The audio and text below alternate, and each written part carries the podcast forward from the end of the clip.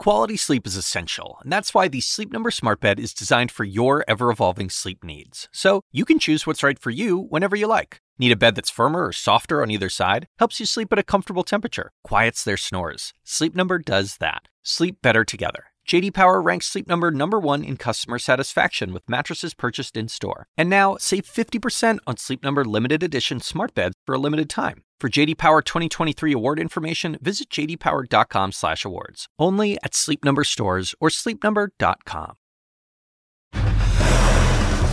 The special counsel is asking about yet another Oval Office meeting involving Donald Trump. The lead starts right now. A new CNN exclusive What did Donald Trump say behind closed doors? The Oval Office meeting about election security that has the attention of the special counsel. The brand new reporting you'll see only on CNN. Plus, see you in court, Mr. President. The strong response from the governor of Texas as a battle over floating barriers at the border heats up. And protests and clashes stretch well into the night as Israel's hard right government overhauls its Supreme Court's powers. Welcome to the lead, everyone. I'm Bianna Golodryga in for Jake Tapper. We start today in our law and justice lead with the CNN exclusive. We've learned special counsel Jack Smith is scrutinizing yet another Oval Office meeting as part of his investigation into efforts to overturn the 2020 election. Sources tell CNN prosecutors have asked former U.S. officials about a February 2020 meeting in which former President Donald Trump praised the work done to secure the upcoming presidential election and the expansion of the use of paper ballots and security around vote tallies. Now, that's a stark contrast to the voter conspiracy theories Trump publicly promoted just weeks later and more aggressively in the run up to the November election.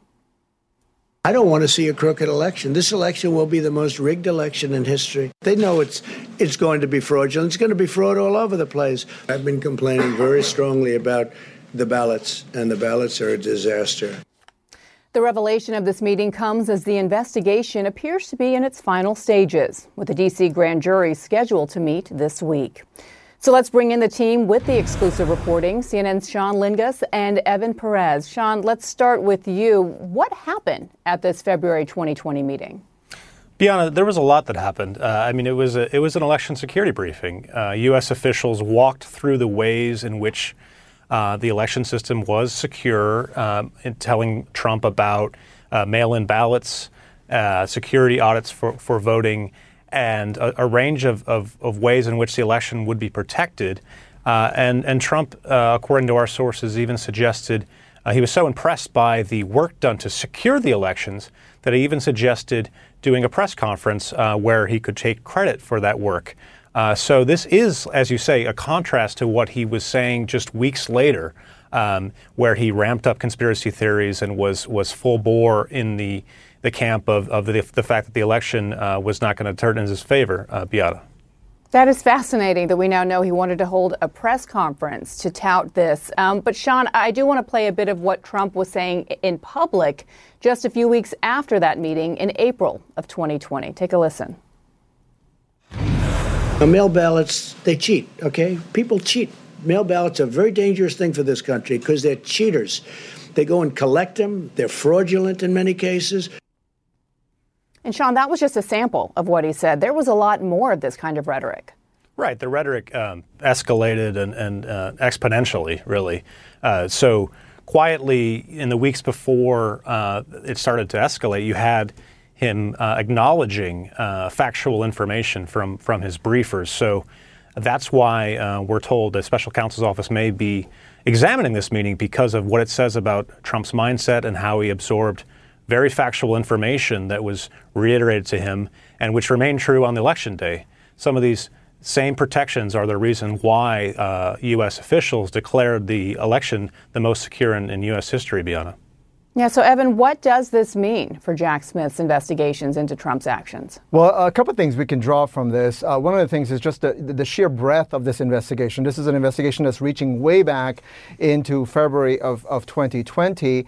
Uh, and we know that the uh, special counsel has been really focused on trying to understand what the Trump, what, what pr- the former president uh, seemed to believe, what he was being told by his experts, and then what he was being told by his non-experts. These are people who were telling him that uh, the uh, invest- that the, the election was stolen by Venezuela, by Italian satellites, by Chinese hacking. So that's what you know, if you're the prosecutors, that's what you want to you want to focus on to try to determine whether he really believed this stuff or whether this was all part of the the, the, the, the act that the former president was engaged in uh, as a way to overturn the election. And this is coming as we're waiting to hear from the grand jury. Uh, Evan, I do want you to weigh in on new exclusive C- reporting from CNN on new uh, thousands of documents related to Rudy Giuliani. Explain the significance there.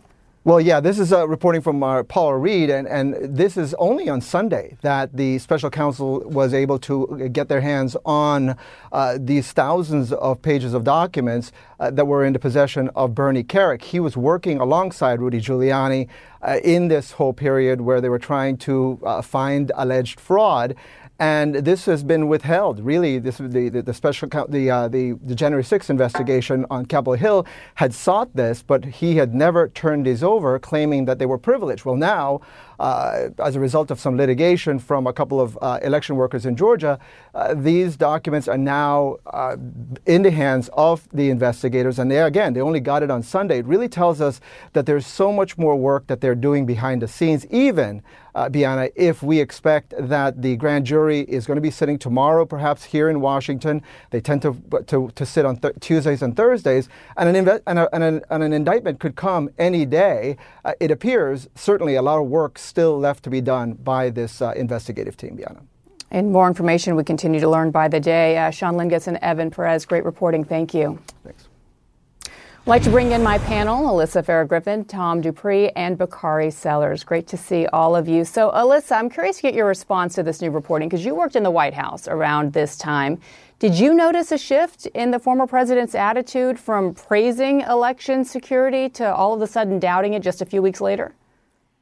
This was remarkable to hear because I'm familiar with that meeting, and I know there were others where former CISA Chris Krebs had briefed the former president about just how secure American elections were and the many steps that had been taken to put us in a place where we could truly trust the institution of elections. But it was when um, about, I would say, April or May of 2020 kind of the height of COVID and also the former president's poll numbers began to plummet, that he started raising doubts about mail in voting. And I actually remember being in an Oval Office meeting about that time where the campaign called the president and I was sitting there and he they basically said, Stop casting doubt on mail in voting. You're going to depress your own voter turnout. Um, so, I mean, I don't want to try too hard to get into the mind of Donald Trump, but I think a motivating factor in this entire election myth, big lie, was the fact that he, for the first time, realized he might lose and he wanted to start paving the way for how he would say he didn't truly lose. Yeah, and this all speaks to the issue of intent because if he was briefed on these details, seemed to be proud of them, actually wanted to hold a press conference, what happened in those next few weeks that changed his mind? And about timing, Tom, what do you make of the, the timing and the difference between the, the nine months here before the election and the change in the president's tone and view on election integrity? Right. Well, the fact that nine months elapsed, I don't think is going to be hugely significant to the jury. In other words, if Jack Smith can persuade the jury that Trump genuinely thought our elections were secure at the beginning of 2020, it's unlikely his opinion would have changed by the end of 2020. And look, I think what's significant here is that although we may not want to get into the mind of Donald Trump, there are going to be some jurors in Washington, D.C., if he is indicted, who will be asked to get into the mind of Donald Trump and figure out whether or not he genuinely believed this election was tainted by fraud or not. And so I think this evidence of this cybersecurity security meeting will go a long way and it will help Jack Smith show that President Trump knew or should have known that this election was not, in fact, tainted by fraud, at least to the extent that it could have resulted in a different outcome. And Bakari, to that point, after the 2020 election, the Department of Homeland Security released this statement saying, quote, the November 3rd election was the most secure in American history. We know subsequently that Chris Krebs had been fired after that. Uh, but the statement was, we now know, based on the exact systems that Trump had praised during this 2020 election. So what do you make of that? Look, I think that the actual firing and the retaliation is something that uh, Jack Smith and the and the grand jury will take note of. This meeting, though, I'm not so certain that it's going to, to go a long way in, in convincing someone that a crime was committed. I understand the fact that you have to prove intent or mens rea. I just don't think you get there by proving that Donald Trump is not smart or, or he's not a smart man. If that was the case, then you can indict half the United States Senate. So I don't think that's going to go far. But I do believe that the treasure trove of documents from Rudy Giuliani, when you start turning over people's emails, when you start t- turning over people's notes, um, text messages, etc., that's going to go a lot further than proving Donald Donald Trump just doesn't believe in facts. I mean, uh, that for me doesn't really hold a, a great deal of weight. Firing someone for telling the truth, that retaliation, maybe. That sounds more like a civil employment claim than anything else. But the treasure trove of documents from Rudy Giuliani definitely has to start getting Donald Trump nervous because what you notice on indictments, people start they start snitching up. They always snitch up on the top target, and that's what we're seeing here today. You know, whether, whether or not Meadows speaks or Giuliani speaks, all of those individuals snitching up is going to have a detrimental effect on Donald Trump. Alyssa, do you agree? I mean, the, this treasure trove of documents actually came way of Bernie Kerik, who was advising the administration, the former president's administration there, and his team. What do you make of that news?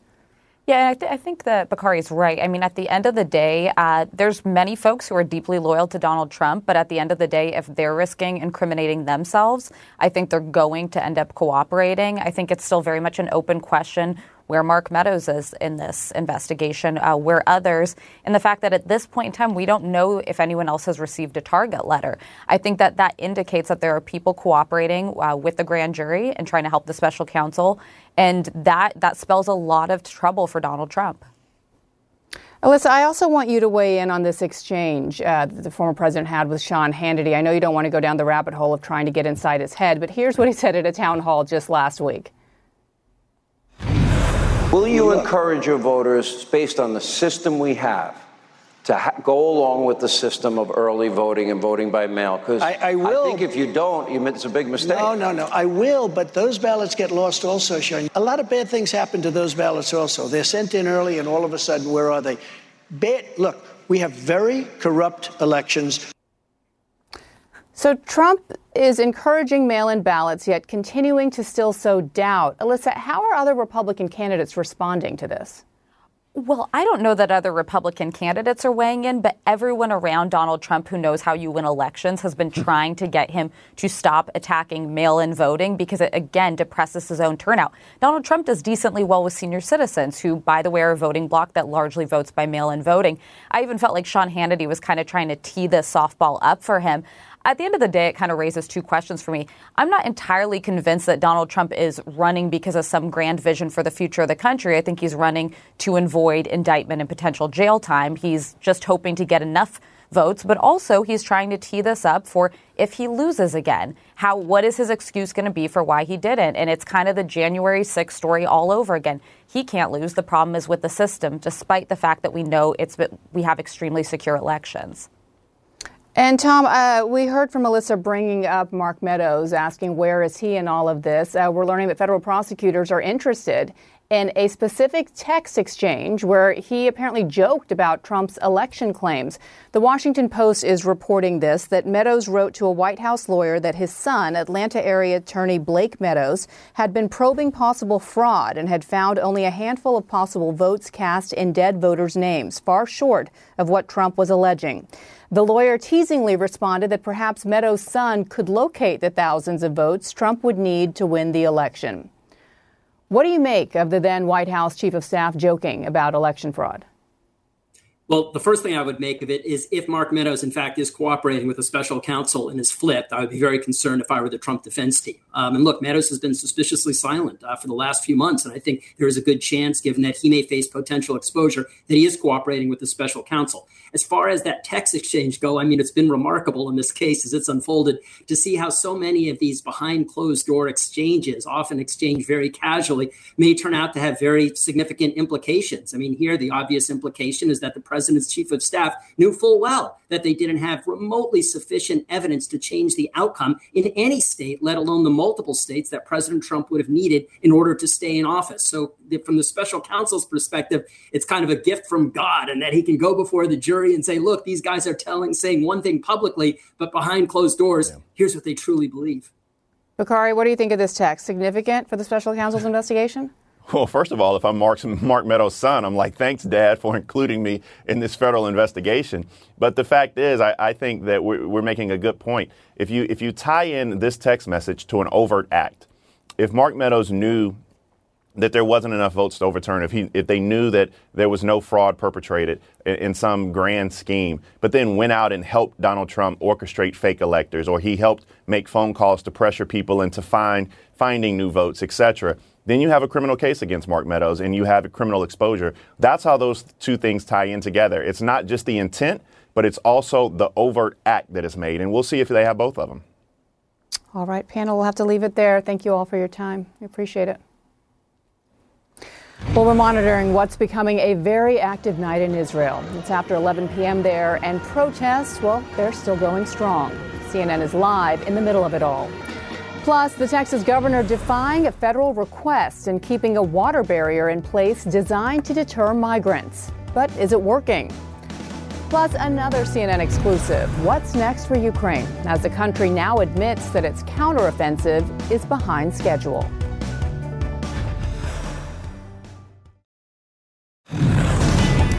See you in court, Mr. President. That's the response from Texas Governor Greg Abbott today as he officially defied a Justice Department request to remove floating barriers from the Rio Grande River on the southern border. CNN's Priscilla Alvarez is at the White House with more on President Biden's response, but we'll start on the border in Eagle Pass, Texas, where CNN's Rosa Flores is live for us. So, Rosa, how is Governor Abbott justifying this decision? Well, Governor Abbott is saying that he has sovereign authority, that the state of Texas is sovereign authority under the U.S. and Texas constitutions. Now, here's what his defiance looked like on the Rio Grande. Take a look. These are the buoys that are in question. They are four feet in diameter and they are at the center of this controversy. And they're at the center of this Rio Grande River, the international boundary between the U.S. and Mexico. There are multiple treaties that govern this waterway, and Mexico has been concerned about these buoys because they're wondering if it's in their territory. Now, according to the U.S. State Department, the state of Texas did not consult with the federal government before deploying these buoys, and they also did not obtain permits. That, of course, raised a lot of questions about uh, what Texas was doing and Texas not following the law. There, there are laws and regulations that govern this waterway, and Texas just went ahead and did that. Now, the latest regarding the U.S. DOJ is that we've learned that the U.S. DOJ has filed suit against the state of Texas. We also just learned from the Texas Attorney General's office that they are doubling down. They say that they are ready to defend Texas's right to have these border buoys. So, Bianna, we're going to have to see what happens. It's a Texas size showdown here between the U.S. Yeah. DOJ and Texas. It's not the first lawsuit that Texas has filed against the, the government, but as promised, uh, Priscilla, as we just heard from Rosa, the Justice Department has filed its lawsuit. So, where do things go from here? Well, they're going to see each other in court over this issue of the floating barriers along the Texas Mexico border. But the big picture here is that this has been a delicate political issue for the White House. President Biden has come under criticism for his border policies from the left and the right, and there has been this ongoing feud especially with Texas Governor Abbott over the handling of the Texas Mexico border. Now, just to give you some context here, this was an operation that that the Texas governor launched in 2021 and over the course of the last two years, there have been internal discussions within the administration as they watched what he was doing along the Texas Mexico border when it came to migrants and then also sending migrants to Democratic led cities. But it wasn't until last week that the, we saw the Justice Department threaten this legal action against Abbott, really escalating this feud and now creating a showdown between Abbott and Biden. Now, the White House is calling the actions by Abbott both dangerous and unlawful. Take a listen to what the White House press secretary said just moments ago. What you see uh, the governor doing is dangerous and unlawful, and it's actually hurting the process. It's hurting the process of what we're trying to do. And instead of wanting to, or undermining, I should say, instead of coming to the table and trying to figure out a way to work together, uh, he continues to do this really uh, cruel. Uh, unjust, inhumane uh, ways of moving forward with a with a system that has been broken for decades. Now, when I've talked to officials about this, it's not only what they see as mistreatment of migrants because of the actions of the Texas governor, but also how it interferes with federal government operations, agents on the ground already facing challenges and difficulties with Texas troopers who historically they have worked really well with. So all of this coming to a head, it'll be in court and we'll hear from both sides on how they move forward with these floating barriers. Bianna? Of course, we'll continue to cover this story and follow any developments. Priscilla Alvarez at the White House and Rosa Flores at the border. Thank you both. Well, CNN is also on the ground this hour in Israel. The vote today that led to this protest en masse throughout the country and why this scene could play out for some time to come.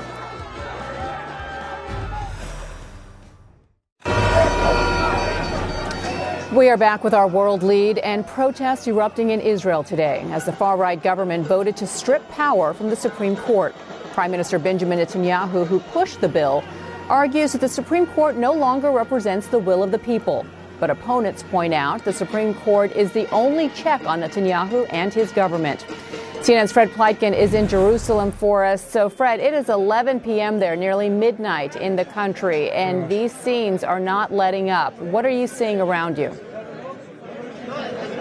Well, you're absolutely right, Bianna. They certainly aren't letting up. If you look around me, we can pan around a little bit. You can see that there are still a lot of protesters actually out in the street here. The cops actually just came out here a couple of minutes ago before we went to air, and we're trying to clear the street. You can see there's still protesters going through. They're trying to open it to traffic again. But really, this junction, which is a major one here in Jerusalem, has been held by the protesters for the better part of the day. And there were some pretty ugly scenes, Bianna. Um, I'd say about an hour and a half ago when there was the police that was charging the protesters with water cannon trucks, also lifting people up uh, off the streets and carrying them away. Obviously, the protesters vowing to return and not to let up and to continue to fight against this uh, judicial overhaul bill, which has happened. Now, as you mentioned, it is already being appealed, not just by the opposition, but by some other groups as well, who want essentially the Supreme Court to say that that bill needs to be null and void. Now, of course, if that does happen, then you do have a major constitutional crisis here in this country, which doesn't really have a written constitution at all, um, if that happens. Because, of course, the crux of these laws that are now under consideration, the first one, of course, has already been waved through the Knesset today, is to curtail the powers of the Supreme Court, and that is what these people are fighting against. As you mentioned, they are saying that the Supreme Court really the only real check on power of the government here in this country. And ironically, this now goes to the Supreme Court to ultimately decide here, and we don't know what's going to happen after they exactly. do. Um, Fred, uh, just a few days ago, I spoke to Israeli President Isaac Herzog after his trip to Washington, where he met with President Biden and spoke before a joint session of Congress. Now, he has acted as the main mediator on this issue, and I asked him about the hundreds of Air Force reservists who threatened not to show up for duty if this bill passed. Listen to part of his response.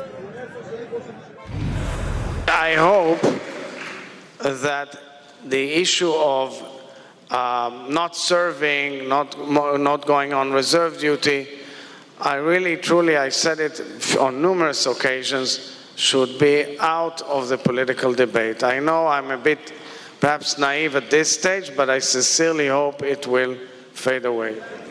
And Fred, it has not faded away. In fact, the number of reservists, most significantly hmm. Air Force reservists, are threatening not to serve has only grown. How is the Netanyahu government responding to what some say could be a national security issue?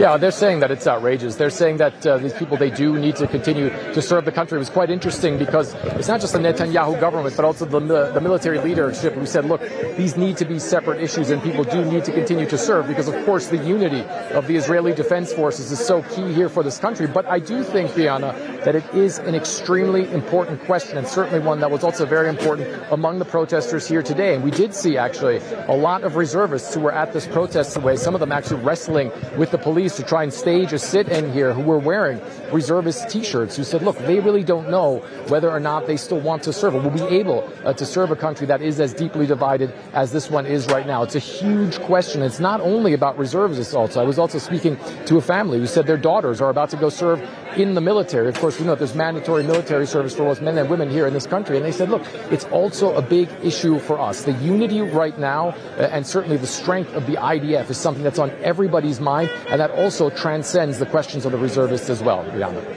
Yeah, these protests not letting up, entering 29 weeks now. Uh, Fred Pleitgen in Jerusalem, thank you so much and stay safe. Well, Ukraine is taking credit for today's drone strikes on Moscow and Russian annexed Crimea. This after Ukraine says Russia targeted its grain stocks on the Danube River overnight and continued attacks on Odessa, where Russian missiles damaged at least 25 historical monuments over the weekend, including Odessa's biggest cathedral. The city's mayor says the cathedral now is structurally unsound. CNN's Alex Marquardt spoke exclusively with Ukraine's defense minister about the escalating violence. As Russia has pounded Odessa, so too has Ukraine stepped up strikes on Russian occupied Crimea. At least five attacks in the past week, including a drone strike today on a Russian ammunition depot. Are you escalating your attacks against the peninsula? I would not say that we're escalating something. We fighting for our freedom. This weekend, we sat down for a wide-ranging, exclusive TV interview with Ukraine's defense minister, Alexei Reznikov, who admitted that while Ukraine's counteroffensive is behind schedule, Ukrainian strikes deep into Crimea and beyond will become the norm. It means that we will use every options to hit their uh, fuel depot, ammunition depot, their artillery systems. It was rare to see Ukraine claim responsibility for the attack on the Kerch Bridge. Is it your goal to permanently disable the bridge? It's normal tactics to ruin logistic lines of your enemy, to stop the um, options to get more ammunition, to get more fuel, to get more food, etc., etc.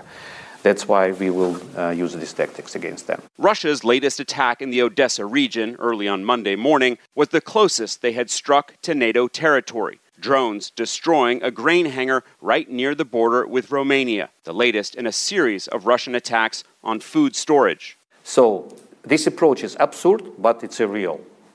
And that's why it's a new evidence that they are really country who are the real terrorists. They're a terrorist state. Have you been surprised at how ferocious these attacks have been? Honestly, not. Because uh, after the February of last year, it's very difficult to surprise me. After almost two months, Ukraine's highly anticipated counteroffensive has produced few gains. Russian troops are on the offensive in the east, while Ukrainian progress is modest at best in the south. I think that it's a misperception uh, that every counteroffensive should be quick. We had a time to prepare our armed forces with our partners, but they also had a time to make security zone with the tranches, with the mines. You knew you were going to face these tough Russian defenses. So is this a question of needing more equipment, or is it a question uh, of Ukrainian forces not necessarily fighting in the way that they should be? It's a question of the ammunition, of the artillery shells, of the more artillery systems. It's a question that we have a very long uh, battlefield line also. And we have against us big quantity of uh, enemies. Do you acknowledge, though, that the plan is behind schedule? Yes. This week, Reznikov says Ukraine owes the Pentagon a report on how the highly controversial American cluster munitions that were sent to Ukraine have been used against Russian troops. Are you able to say where the cluster munitions have been most effective? They will be most effective, especially against their artillery systems, and also they will be uh, efficient against their armed uh, personal carriers or infantry fighting vehicles. They will be good against their uh, infantry in the fields. And Bianna Reznikov told me that he believes those cluster munitions are four times more effective or four times more lethal than the standard artillery round. I also asked the defense minister if there's any progress in getting uh, that American long range missile that they've been asking for for so long. It's got a range of around 200 miles, 300 kilometers. It's called an ATACMS. He said there has been no movement on that front. He thinks that the U.S. is waiting to see how Ukraine uses uh, recently acquired British and, and French cruise missiles. Uh, but he is certainly hoping that they will be coming soon. He says that there are plenty of Russian targets in uh, Russian occupied areas in Ukraine. Yana? Interesting interview. Sobering to hear him say how little surprises him at this stage in the war as well. Alex Marquardt reporting in Odessa, Ukraine. Thank you. Well, next, the move by Republicans in Alabama that defies a Supreme Court order. I'll speak with one of the state Democrats calling them out.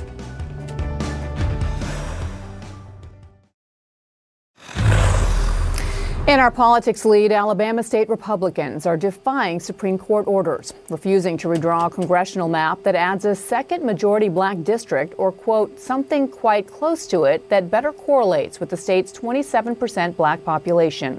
The new map includes one congressional district with a 50% black voting age population and a second district with roughly 40%. Let's bring in Alabama State Representative Chris England. Uh, Chris, you worked on the redistricting committee and were opposed to this new map. I asked you during the break if this decision surprised you, and you said sadly no. Explain why. Um, Alabama is very familiar and comfortable with the federal courts telling us what to do.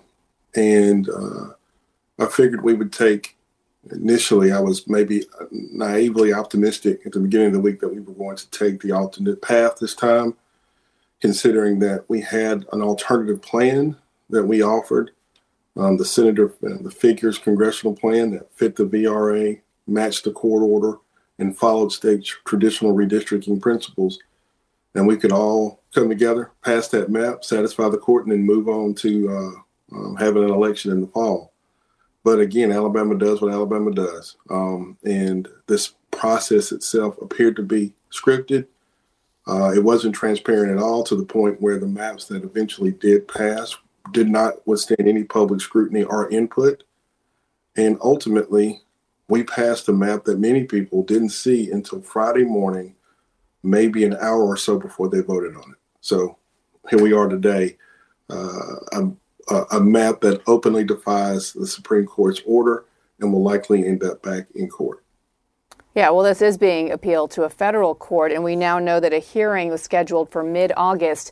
What are you hoping that mm. court does here? You've said that you believe this map was drawn directly to get the issue back before the Supreme Court. Yeah, um, I, I, hope that the court does what it does for Alabama and saves us from ourselves. Um, and if you look at the map itself, it's almost like they went through the court order and created a checklist of what we could do wrong and didn't. And it rehashes, when they passed the bill, the bill itself actually rehashes arguments that were rejected by the Supreme Court. And if you look, as, as everyone keeps repeating, it was a majority minority district or something close to it. Mm-hmm. Well, 39%, 39.9% is not close to it. So it's clear that this does not create the opportunity and also does not comply with the court order. And the state is backing its decision here thus far. Uh, your colleague, Republican State Senator Steve Livingston, said that he heard from House Speaker Kevin McCarthy about this new map. And he said McCarthy told Livingston he wanted to keep his majority. What's your response to that? Yeah, uh, the Alabama citizens would, would prefer that we follow the Supreme Court order. Um, and it's interesting that a party that talks about law and order only it only matters when it's convenient. And for months now, people have been telling us it's abide by the court's order. For example, in the in the Dobbs case, abide by the court's order. But when the court issues an order that's inconvenient, we just ignore it. And then play political games with our constituency and use our constituencies basically as collateral damage to maintain a majority and have a process that's supposed to be organic to Alabama controlled by people who aren't even here. So again, uh, it's it's frustrating as a as a black legislator who represents a district that was created by a court order many years ago for the same reason to have Alabama now uh, basically defy a court order to maintain status quo. Quickly, in this final minute with you, the Alabama Attorney General says the legislature's new plan complies with the Voting Rights Act by, quote, fairly applying traditional districting principles that were blessed by the Supreme Court. He seems to think they have legal ground here. Um, yeah, he did as well. Uh, but every argument that was made was rejected. And we've adopted a losing strategy to go back to the same Supreme Court that has ordered us to do the exact opposite. Hmm. And it's interesting because it only appears to me that the only change in the argument is we're going to try to remind you that we're, we're supposed to be all conservatives here, or all Republicans, and maybe you should take another look at this. It's almost like speed limit being 70, we're going to go 100 and then ask you to change the speed limit to 100.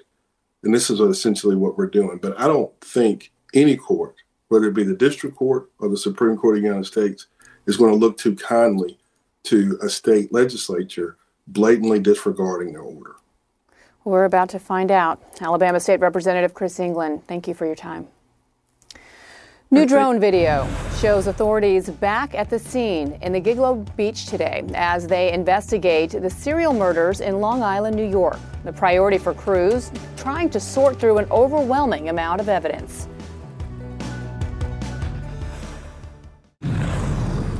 In the national lead, a turning point in the Gilgo Beach murders investigation involving suspected serial killer Rex Heuermann. Authorities are drowning in evidence as they search through the suspect's New York home from top to bottom. Police dogs and ground penetrating radar are on site looking for clues or items that could be linked to the victims. CNN's John Miller is following this case for us. So, John, any word on what officials are looking for either in the house or in the backyard? In the backyard, they're looking for either additional victims or perhaps property from some of his victims uh, or souvenirs he may have buried. You know, the ground penetrating radar is supposed to show them anomalies underground that could be human remains or could be um, uh, property or things that just don't show up in the rest of the ground. So they dug up some spots, um, but they have a lot of work to do. The evidence they found in the house, they have to bring to the medical examiner to swab to see if trace DNA can be matched to any of the victims, um, and then possibly to show those items to family members of the victims to say, this watch, this ring, this item of clothing, do you recognize this as something unique that you would remember belonging to your sister or your daughter? And we know police are also looking at the suspect's South Carolina property in Chester County. The News and Reporter newspaper says there's a search warrant over possible trophies the accused killer may have stashed there. What more do we know about this? Well, so that is a piece of property he owns. He's got some land there. It's adjacent to his brother's place. It's where they recovered the green truck that was uh, the, the very thing that connected his name to this case. And what they're wondering is are there things that he might have brought down there that are related to these crimes? Or are there things that may be related to other crimes uh, that he may have that we that we may not be aware of that happened between Long Island and South Carolina? Mm. Just chilling, John Miller. Thank you so much. You're welcome. Thanks. Well, next, see the dramatic heart stopping moves to save a baby locked in a car in 100 degree heat. First, CNN's Wolf Blitzer with a look at what's up next in the Situation Room. Wolf, always great to see you. And, and vice versa. Thank you, Bianna. I'll get reaction from Republican presidential candidate Asa Hutchinson to his failure, at least so far, to qualify for the first GOP presidential debate in a month. Is the former Arkansas governor feeling pressure to quit the race? As Senator Mitt Romney is now urging GOP mega donors to pull funding from what he describes as non viable White House hopefuls. That, much more, coming up right at the top of the hour here in the Situation Room.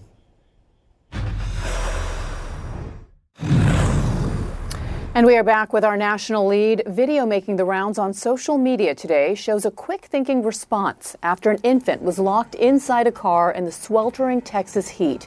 Police in Harlingen, uh, South Texas city near the border, say a mother and father accidentally locked their car in a grocery store parking lot with their baby still inside last Wednesday.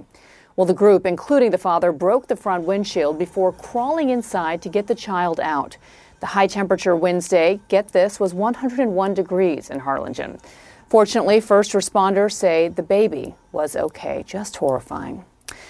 Defense attorneys for the man ki- accused of killing four University of Idaho students face a deadline today to give an alibi for their client. Bryan Kohberger is accused of the four deadly stabbings last November. Investigators say DNA linked to Kohberger was found on the sheath of a knife that is believed to be the murder weapon. He's set to go on trial this October. Well, that is it for us for this hour. You can follow me on Twitter at Bianna Golodryga or follow the show. Why don't you do both at The Lead? If you ever miss an episode of The Lead, you can listen to the show wherever you get your podcasts. Our coverage continues now with Wolf Blitzer in the Situation Room. When you work, you work next level. When you play, you play next level. And when it's time to sleep, Sleep Number smart beds are designed to embrace your uniqueness, providing you with high quality sleep every night. Sleep next level. JD Power ranks Sleep Number number 1 in customer satisfaction with mattresses purchased in-store. And now, the Queen Sleep Number C4 Smart Bed is only $1,599. Save $300 for a limited time, only at Sleep Number stores or sleepnumber.com. Prices higher in Alaska and Hawaii.